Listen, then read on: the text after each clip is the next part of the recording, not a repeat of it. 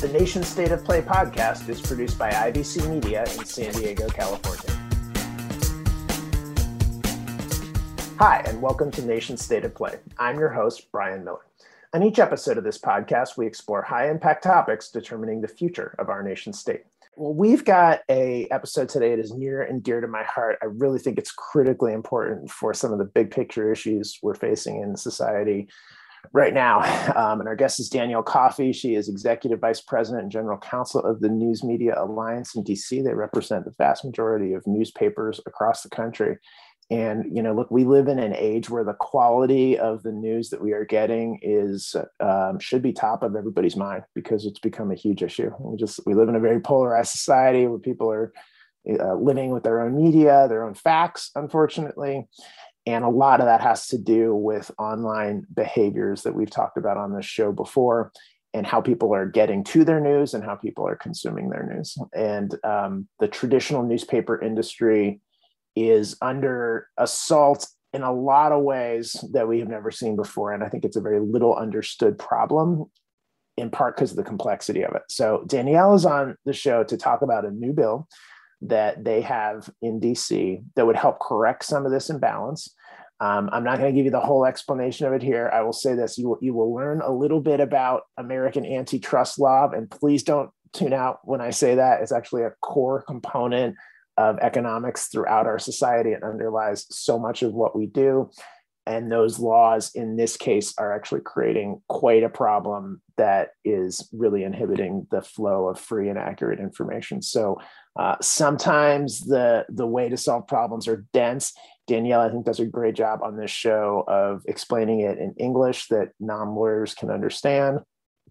And if you're a lawyer, uh, well, that's your own problem. So, uh, so either either way, I think you're going to be okay with uh, with this episode. So, thanks for listening. Our guest is Danielle Coffey. There's more to come after this quick break. This is the Nation State of Play podcast, powered by Neptune Ops. American democracy is good, but we can make it better. The National Association of Nonpartisan Reformers includes organizations across the country who are working right now to build a better democracy by opening primaries, implementing safe, secure voting systems, reducing corruption, and increasing transparency. Listen to our weekly podcast, How to Win Friends and Save the Republic, to hear updates from the latest movements in the democracy reform space. Subscribe and learn more about us at nonpartisanreformers.org. Welcome back to the Nation State of Play podcast. Well, Danielle, thanks so much for being on the show today. It's a pleasure to have you. Thank you for having me, Bryan. I'm, I'm happy to be here and talk about this important issue. Great. Well, could you tell me a little bit about your organization to start the News Media Alliance and who you represent, what you focus on? Yeah, happy to. Um, the News Media Alliance, we're a trade association here in DC. Um, we represent the news publishers across uh, the country uh, in the United States and also internationally in Europe. And we represent them in um, regulatory and legislative and industry initiatives to make sure that the news publishers have adequate um, laws and protections to make sure that they can monetize their valuable content because quality journalism is uh, important to society. It's important to a functional democracy.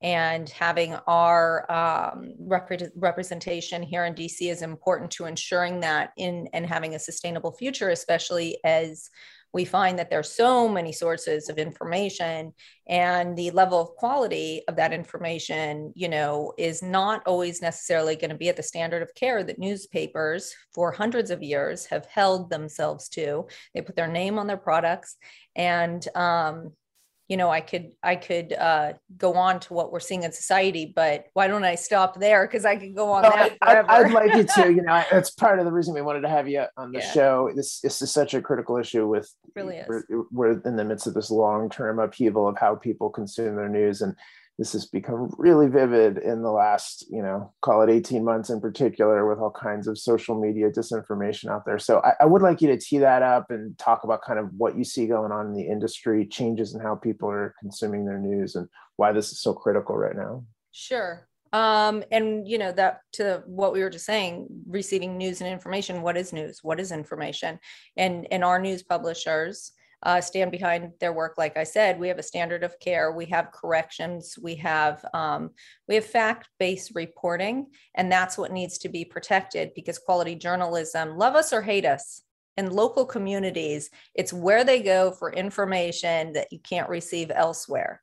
So the pandemic, the registration of vaccine, the reg- uh, openings and closings of schools, businesses, we saw this huge surge in our audience, especially, I mean, a perfect example through an unfortunate event was the global pandemic.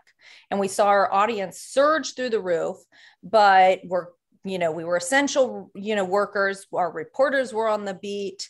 Um, size, uh, you know, the government said we were essential workers, yet we're closing our newspapers at, at an accelerated rate across the country.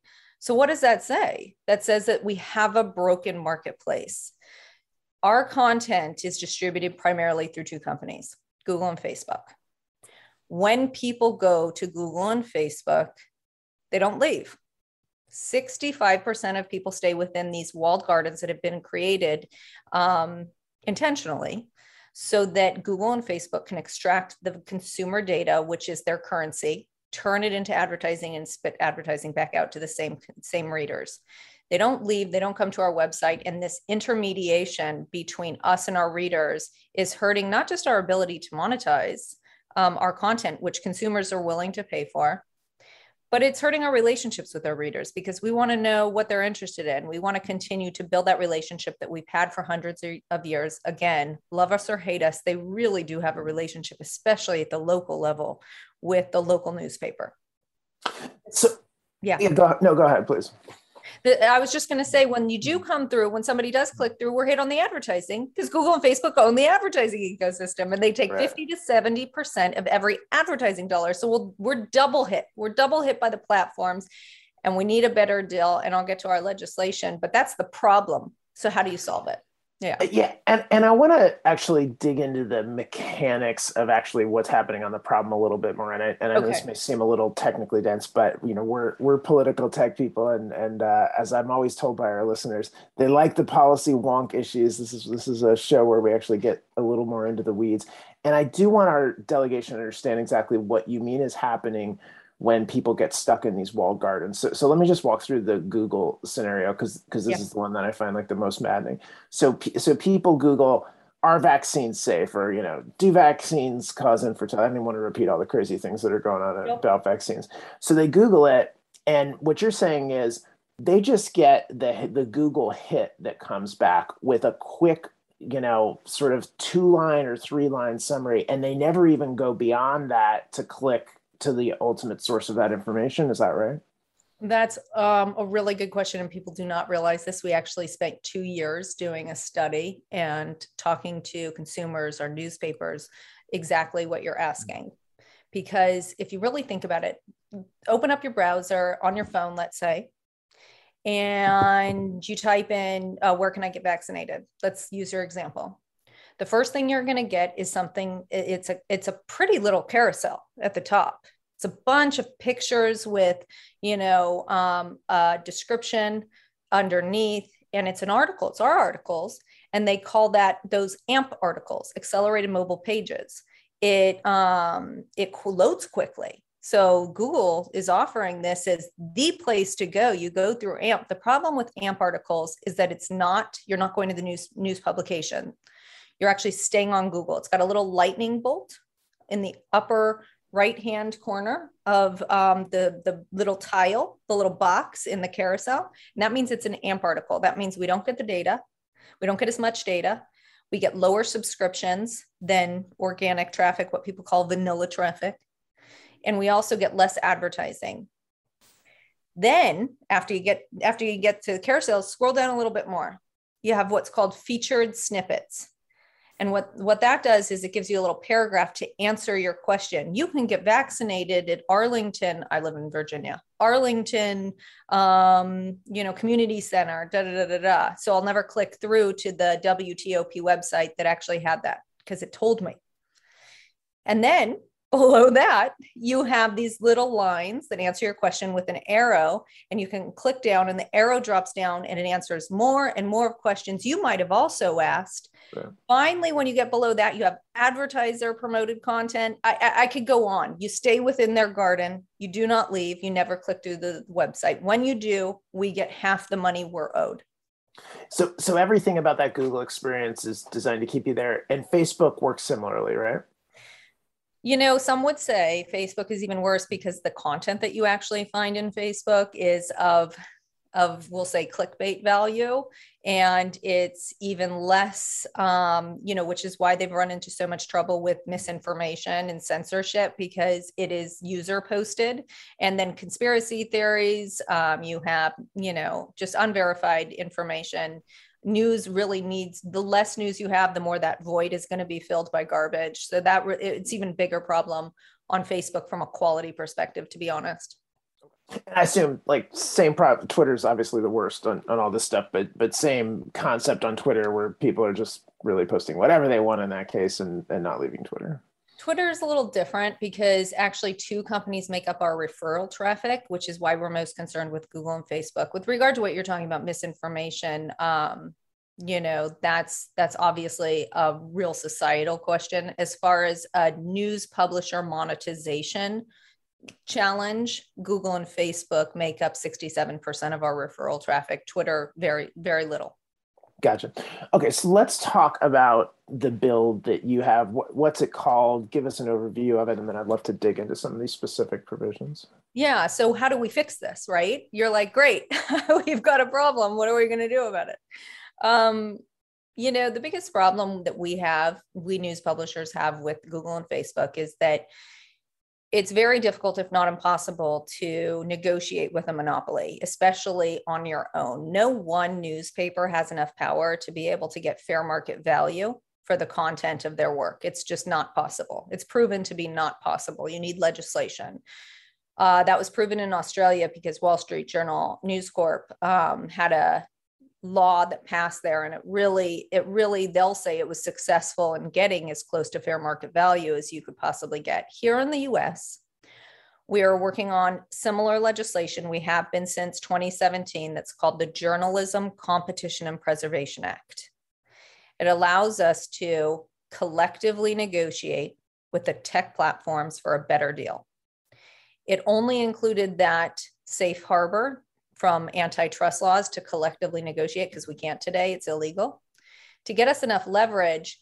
And what we learned through the past, I want to say, couple years, the pandemic included in that broken marketplace that I described, showed us how bad the problem is and that these platforms are not willing participants and we can get together and have leverage but it's it's probably not going to be enough so what we need and what we're adding to it and we were talking about this a little bit before, is strengthened language that would ensure that the goal of the legislation is accomplished. It's a bipartisan measure, so Republicans and Democrats alike want this to work. Because at the local level, it's not a conservative liberal issue. It's the mayor putting out enough snowplows is not going is not a um, national debate. It's what the neighborhood cares about. It's not liberal conservative. Everybody wants that article to continue to be written and that information to be delivered to their community. So it's a bipartisan bill sponsored by the top antitrust um, members in both committees. Um, in the Senate, it's the chairwoman and also Senator Kennedy. Uh, in the House, it's Chair Chairman Cicilline and ranking ranking member of the subcommittee Ken Buck from Colorado. Um, I'll stop there. Yeah, so there's a lot I want to unpack there, and yep. uh, great, no, great, great overview. Now, I want to actually explain this antitrust issue. You're a lawyer. I'm, I'm just a reformed, self-hating lawyer these days, but I but I want our non-lawyer listeners to understand the core of what we're talking about and why antitrust laws currently prevent you from, from doing this. So, so can you unpack that? Yeah. So antitrust laws, it's not, um, it's a competitive problem. When you're dealing with monopolies, monopolies decide the rules. Um, there are regulators. They're bigger than government. You know, they just you can't get around them. No matter what laws you have that protect your content, they'll say, fine, take it or leave it, leave my platform. And that's a Hobson's choice. It's like asking somebody, um, okay, fine, don't breathe. You know, you can't go without air. So we can't negotiate. We have no um, we have no leverage to negotiate with a dominant monopoly and uh, ability to curb their anti-competitive, which is a antitrust legal term. They act, they don't just have the power; they abuse it. So you have to show that they have the power, their monopoly, and in, under antitrust, how do they abuse it? How do they hurt consumers with it? And then antitrust laws like Cicilline and Klobuchar, like the law we're talking about, the JCPA, we call it the Journalism Competition Act, the JCPA, um, reverses that marketplace imbalance. It's a broken marketplace when someone has too much power and they abuse it. And antitrust laws are in place to curb that and to fix it. And this law is a reflection, this law will be a reflection of antitrust fixing the marketplace but I want to I want to grab this additional step for the people who uh, don't understand that this is a core component of American law, which is we are not under antitrust laws typically allowed to collaborate with competitors, in your case, other news organizations, and negotiate for common prices on things. That that's sort of a fundamental tenet of American law, but I, I want to explain that for our listeners who may not be familiar with it. Can you so maybe just explain why that exists? Yes, absolutely. And I'll give you a good example for um, your listeners.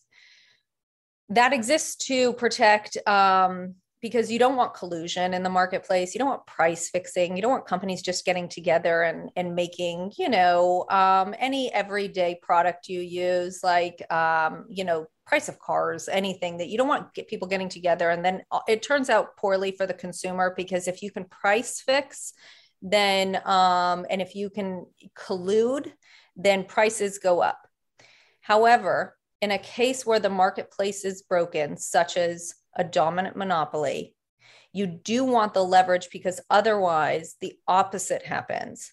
There is um, there is harm to the producer of something like news, which is important to consumers, that aren't paid, and so that means reduced news and quality information. So you want to you want to tilt the scales because it's broken. So it goes one way to make sure that that, that one company and a group of companies aren't too powerful. And sometimes they need to have more power when you have a monopoly. And and the example that i'll give you is apple.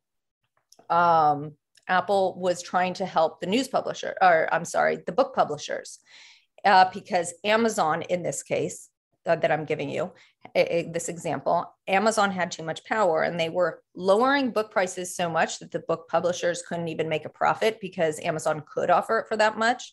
Um, I can go into their flywheel economic theory, but another time. But basically, they could charge so low that it hurt book publishers. They weren't even making a profit. So the book publishers went to Apple and said, "Hey, can we work together because we want to we want to raise our prices on our books so we can make money here?" And Apple started working with them, and the book publishers got hit by the DOJ because they were colluding. Right. And in that perverse ruling, it chilled the ability for little guys to get together to have the leverage that they need when they're hurt by a dominant monopoly. Same thing here. We need to be able to get together. We need some leverage because we need to rebalance a broken system.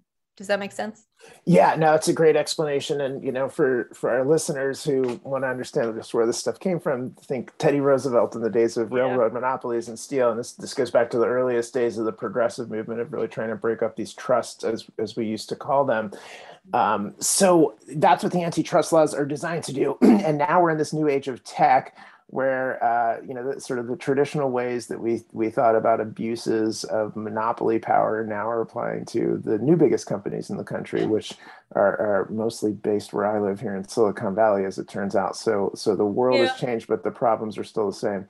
Yeah. Um, so there are other issues going on in the media industry that's also hurting the media industry at the same time, and I know these are not directly addressed by the bill, but I, but I do want to just flag some of these because we also live in a time where we're really having a radical change in how people consume advertising itself, even if you set aside the funneling problem of where the readers are coming from. You know, my firm, we, we spend a lot with programmatic advertising, which is not the most popular thing to most media clients because it puts a lot of middle parties in between them and the end use advertiser. I, I wonder if you could just talk a little bit about the other issues the industry's facing and, and how that contributes to the economic problems being faced by media companies across the country. Oh yeah, there there's countless abuses like what mm. we're talking about and how it affects consumers. So I'll just give two quick examples.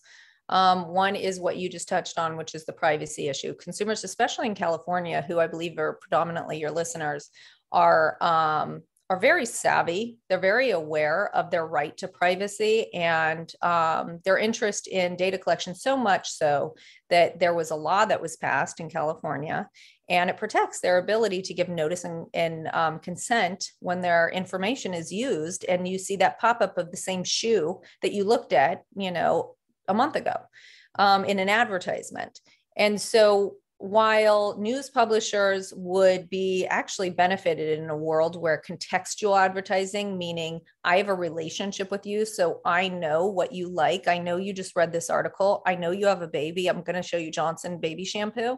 That would actually do well for us because we give such deep content and such deep knowledge of our readers, and we have that relationship. So we would do better in a world where we're very aligned with consumers in that regard, where these platforms who follow you across the entire internet are are tracking you and serving things back up to you whereas our relationship our one-on-one relationship is very aligned with protecting your privacy. And so we're actually very um, very um, supportive of what california is doing in that regard whereas obviously that is going to hurt the platform's model of collecting your data and using it to track you uh, the other thing is structural separation. You could probably fix the problem, um, but that's a long term goal. Structural separation means you break up the company so that you can't share, so that you don't go on Instagram and you have that same information used over at Facebook and over at WhatsApp and over at whatever else it is that the same company owns so that they can't follow you throughout the internet. Break them up. You can't share information across all these verticals. That's one you can't uh, self preference. There's another law. So there's a lot of long term solutions to this monopoly problem. Privacy being a, a really proactive, California was very proactive in addressing the privacy issue. But our immediate problem, where we aren't getting enough revenue from our content, um, it's so urgent that the JCPA addresses uh, that urgent problem in an immediate way, which is why we're pushing it alongside these long term solutions.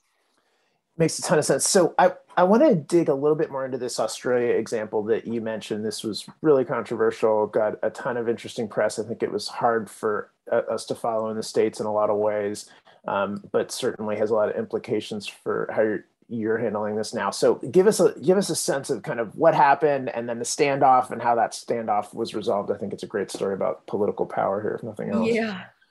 I mean, it was interesting. It was during the pandemic. So anyway it made it all the more interesting because like i said the world noticed oh wow we've got a problem. That's why the australians did it. It was april of 2020 so it was a month after the pandemic started and australia noticed whoa our newspapers are are hurting. How is this possible? Excuse me. They have so much audience and it just magnified a problem. Australians step in and they started doing what they called quote unquote the, the code the code, which made um, Google and Facebook have to pay news publishers. And what um, and there was no way out of it. It had teeth. I'll just I'll just say it simply. There was no way for them to get out of it. So Google and Facebook had to come to the table and pay. But, in that case, just to make sure, Paul, it was government actually setting the prices as opposed to collective bargaining amongst the media companies. Is that right? No, it wasn't. Um, no uh, initiative actually has government setting the prices, which I think is really good because it keeps it market based, which is why Republicans continue to support it because the parties have to negotiate. So what they did in the code, and then I'll get into how Google and Facebook reacted because it was it was entertaining. Um, the code required that the companies could collectively negotiate, just like our bill, and they added baseball style arbitration meaning if the company's negotiated you couldn't come to a result baseball arbitration which base mlb uses baseball uses the parties get together you put down your offers and then an arbitrator gets to pick the best offer. What that does is it's it incentivizes you to put down a reasonable offer because if the other guy's offer gets picked you're at uh, you know it it incentivizes you to come to the table and be reasonable and it was successful in this case um, you know to jump to the end it was successful and google and facebook because of the threat of that that type of arbitration they came to the table and they paid close to fair market value for all size publications the small ones just wrapped up their negotiations last week it's a misconception google is saying this is a rupert murdoch bill no, that's not true. The small publishers were paid. Everyone ended up getting a fair deal. And it wasn't a link tax, it was for the value of their whole content. Um, there was a lot of, you know, scare tactics put out there, but at the end of the day, they ended up paying. But real quick, to your point, what did Google and Facebook do? Facebook, Google threatened, Facebook actually did it, shut down all of news in Australia.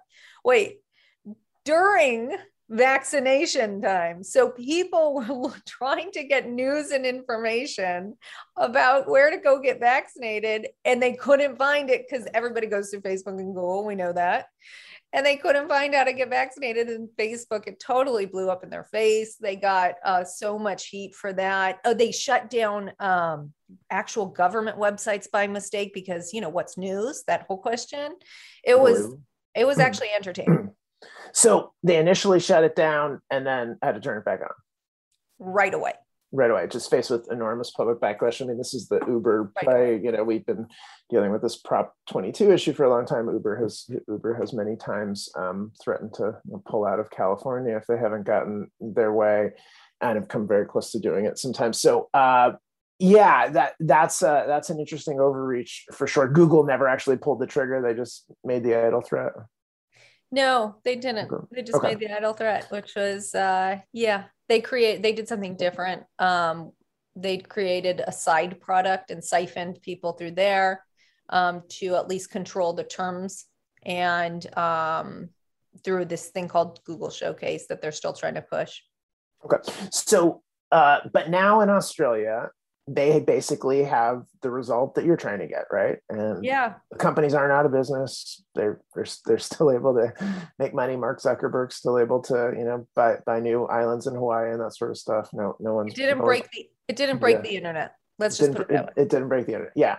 Um, well, yeah, I think I, I, think it's such an instructive example from a strong ally with very similar culture and media issues in a lot of ways. Okay, so um, yeah, I mean, your your bill essentially does the same thing. Any key differences from what you just described with the Australia approach in your bill? Uh, you know, in our bill, um, well, we have very different legal systems. So, and I won't go into that, how they're different in very nuanced ways, because that's not important for your listeners. Um, it's important for the legislators and for the implementation for it to work out correctly. But, you know, so, so we have to be very judicious in how we apply certain things. They don't have the First Amendment in Australia, so on and so forth. So we have to be very, very thoughtful how we go about this and transfer what we've learned in Australia and also Europe you know, we can't forget about what Europeans got paid. You know, they're currently negotiating. And so we're transferring everything over, but it's very similar to Australia. Our bill also has to um, ensure that small and local publishers get paid because we're different from Australia in in um, our landscape of news. We're very bottom heavy.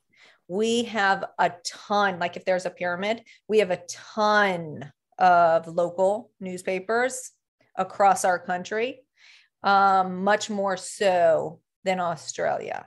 And so it was really important that small and local publishers get paid and that they get paid equitable terms. So that is one thing that we're we are emphasizing in our legislation. So your bill has a four-year exemption, is that right? From the That's correct. antitrust. Uh, why four years? So when originally written, we didn't want to append antitrust laws. You never know what the, the what the future is going to hold. You also have an interest in what we were talking about before, why antitrust laws is, exist in the first place. This is a remedy for the period of time in which there's anti-competitive um, behavior because of the monopolies. And for the next foreseeable uh, four years, 48 months, um, it's expected that they will continue to be a monopoly. So that limited in time prevents it from, you know, undoing antitrust laws that are are meant for to you know to create a fun- functional economic relationship between between partners and parties and for four years it was um, a safe and limited uh, way to go about this is and it also has it's also limited in scope it only applies to news publishers and broadcasters who hire reporters. Um, it it's very it's a scalpel. It's market driven which is why it's uh, supported by republicans intended to address a limited and narrow problem for a limited period of time so um, would the prices be the same across the country for media outlets? Or so is this essentially like one master negotiation that takes place? I understand there's different sizes of the media industries but this isn't like a state by state negotiation. This is something that would happen tr- collectively through presumably your trade association or some similar body we envision a collective negotiation if not just for practical reasons. There's like i said there are there are thousands of newspapers across our country. So it, it really for practical reasons does have to happen in a collective way. However the bill does allow for opt-outs meaning if you want to have a bilateral bilateral conversation with google and facebook um, you should be allowed to. I mean you won't have the same amount of leverage or you know um, but you know you should be allowed to so, yeah, maybe just tell us a little bit about what's going on with the bill and when you expect any key votes to be coming up that people should be aware of. Yeah. Um, so, like we were talking about before, we're really happy that we just came to um, an agreement on where we're headed as far as the um, big picture framework that will look like, like I said, a lot like Australia. It was successful, and why not? And again with the nuances that we have to take into consideration to make sure that you know it's constitutional make sure that you know different types of speech different types of content aren't harmed. You need to make sure you know the conservatives um, we have a we have a real adversary which is um, breitbart and jim jordan. It's it's uh, i would note those two voices because they're very concerned that conservatives will be harmed which is ironic because they'll be the last people to pay be paid without legislation. I mean, we saw proof of that. You know, uh, 15 companies were chosen for the Facebook news tab, and Breitbart wasn't one of them. Right. So, I, ironically, this would actually help them, whereas leg- without legislation, it wouldn't. Um, they wouldn't have a chance. And so, we're we've made changes to the bill, like I said, to address those concerns to put more teeth to make sure that the the legislation is actually effective, that it accomplishes its goal. And then the next step would be um, marking it up in the House Judiciary Committee and the Senate Judiciary Committee, who's been read in and participates in, you know, has participated in the process. And then ultimately, we're going to have to compete uh, realistically with um, the budget reconciliation package the infrastructure bill, ev- the voting rights bill, everything else Congress is dealing with. So, in quiet moments, you try to grab the attention you can. And we're going to have to fight for that throughout this fall. And we're going to have to fight hard. So, we need the newspapers to be voicing this to their members of Congress because it is a priority while you know respecting the other priorities they're dealing with this is important and the members of Congress need to support it and they need to support their local news outlets. Um, and the fall will be critical for its m- movement. And, and, this is, you know, something that would need 60 votes in the Senate, not certainly not subject to reconciliation, right? Correct. It, it would not be germane. They call it to reconciliation, so it would have to write it, which is why it's so important to keep it uh, bipartisan. Absolutely, absolutely. Well, listen, this is such an important topic. You know, we we have a variety of tech issues that we've talked about on the show in the last few months, and one of the points that I think is just really important for California policymakers to, to keep in mind, and all of our listeners, is um, these these tech companies are by and large California companies, and I really think we have a special responsibility in California to be proactively thinking about these issues. Um, if we do not have reasonable regulations and reasonable approaches in this space. We're going to get unreasonable regulatory approaches in this space, and I think it's um, you know we've seen the California legislature try to approach it in that spirit, um, certainly in the um, the context of privacy and some other things. Um, I really think this is something that everybody in the delegation needs to take a hard look at. A lot of these tech companies I know are in your district, so that can sometimes be difficult. But it's really important to remember that the readers and the consumers, there's a lot more of them, and they're in your district as well. So, Danielle, right. just yeah, a hugely important topic. Um, it's a wonky one. It's perfect for our show. You know, we, we have wonky ones, you know, but but I uh, appreciate people sticking with uh, discussion about antitrust laws for a half hour. And yeah. thank you so much for being on the show. Thank you so much, Bryan. We invite you to share story ideas, comments, and questions. Find us at neptuneops.com or on Twitter at, at nationstateofp1. Again, that's at nationstateofp and then the number one. Follow us and subscribe to listen to all of our episodes as we continue to explore the inside stories driving California policy. The Nation State of Play podcast is produced by IVC Media in San Diego, California. This is the Nation State of Play podcast. I'm your host, Bryan Miller, and thank you for listening.